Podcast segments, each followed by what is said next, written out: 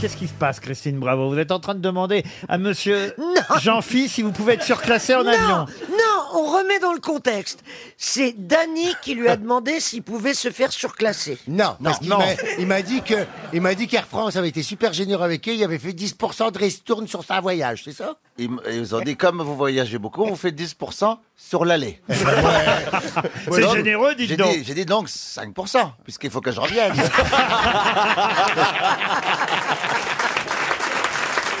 Et si tu mets un mot le prochain coup, moi je peux connaître l'équipage, le commandant, tout ça. J'y mets un mot, ils te font des Oui. papouilles et t'es surclassé. Dany, il est déjà en business. Si vous Mais le oui. surclassez, c'est lui qui va piloter.